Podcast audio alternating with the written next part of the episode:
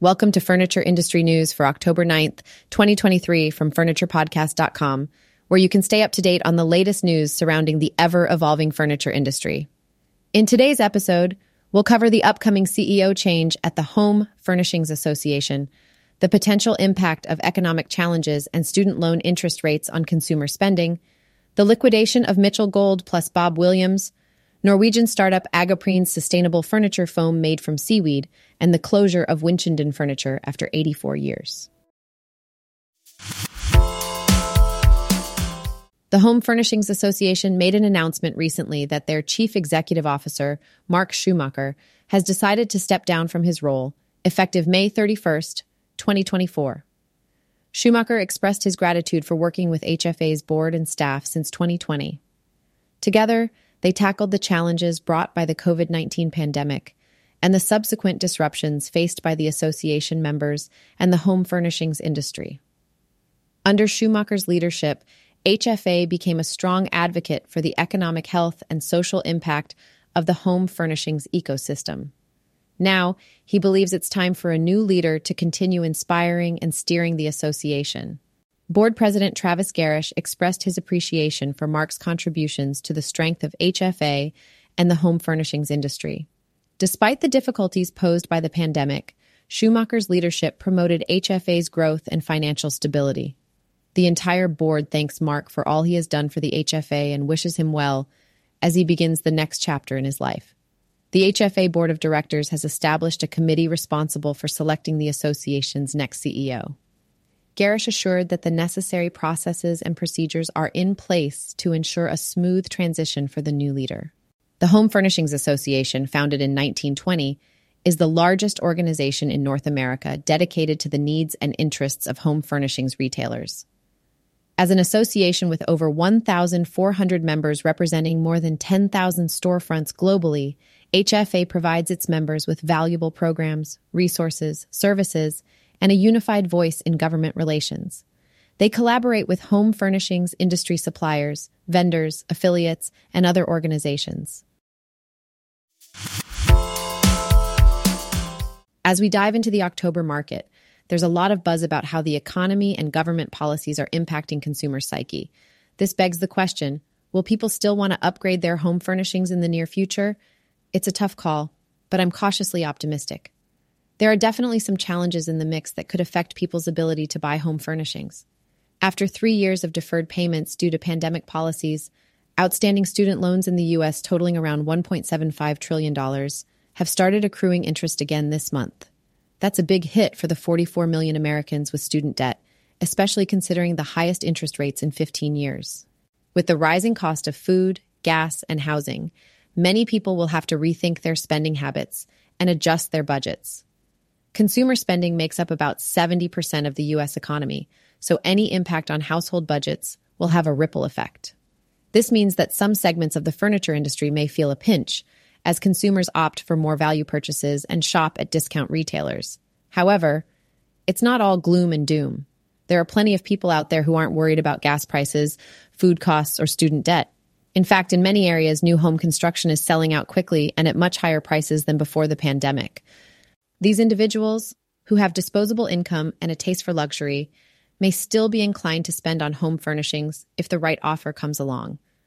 So, what can we expect from the market? It's going to be a mixed bag. Promotional vendors offering affordable products are likely to gain floor placements at the expense of higher priced items. Consumers will adjust their wants and needs to match their budgets, and retailers will adapt their offerings accordingly. Value will be the key factor. But here's the exciting part this market could also be a great opportunity for new introductions.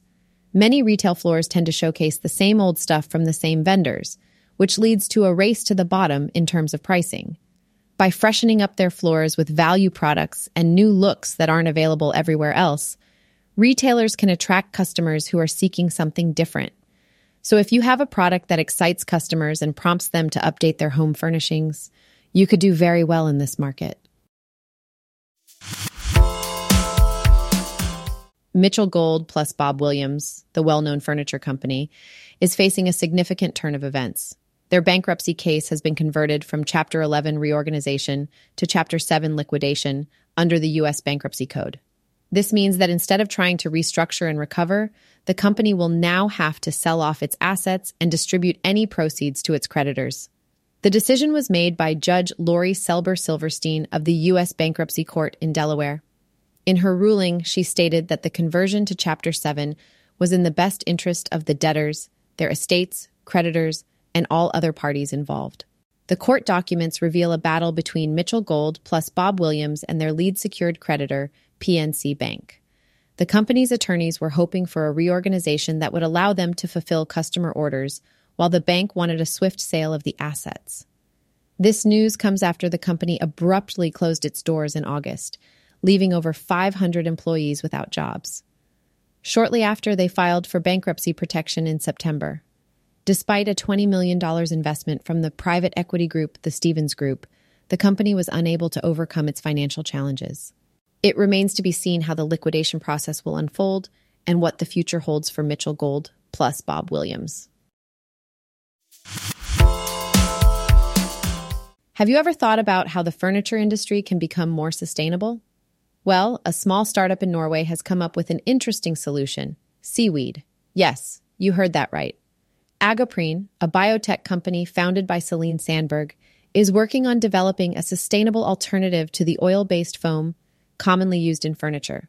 Sandberg believes that seaweed is a great candidate for this alternative because petroleum, which is currently used to make foam, is actually a product of degraded biomass. By using biomass as a replacement for petroleum, we can reduce the negative environmental impact of furniture production. Sandberg wants to provide a petrochemical free alternative that the industry desperately needs. Initially, Agoprene set out to develop a furniture foam made of biomass without specifically considering seaweed. However, due to the pandemic cutting off access to European suppliers, Sandberg was forced to source biomass only from Norway. This led her to the idea of seaweed, since Norway has the second longest coastline in the world. Fortunately, Agoprene has received funding from various research organizations, including the Norwegian Research Council and the Bioinnovation Institute Venture Lab in Denmark. With this support, the company now has access to a larger lab and assistance in developing a business plan and expanding their team. Agoprene has already created samples of their seaweed foam and completed a four week pilot production. Sandberg has received inquiries from furniture manufacturers, as well as a shoemaker and a soundproofing company. She hopes to bring her seaweed foam to the market by the end of 2023. It's exciting to see innovative solutions like this emerge in the furniture industry. By embracing sustainability, not only can companies reduce their environmental impact, but they can also tap into a growing market of consumers who prioritize eco friendly choices. Winchendon Furniture, a family owned business that has been around for 84 years, is unfortunately closing its doors. It's always a little sad when we see a long standing establishment say goodbye. Starting on October 12th, there will be a liquidation sale happening at the showroom building, which is also up for sale. Joe, Ryan, and Keith Ladeau, the second and third generation owners of Winchendon Furniture, along with Glenn Hunt, the longtime office manager, have played a crucial role in the store's success. They've provided high quality furniture and exceptional service to their community, and they're grateful for the unwavering support they've received over the years. This whole journey started back in 1939 when Richard Ladeau, Joe's father, founded the company. He had a knack for furniture and built a reputation for excellent reupholstering. Eventually, the business expanded into selling top of the line brand name furniture and even included antique restoration.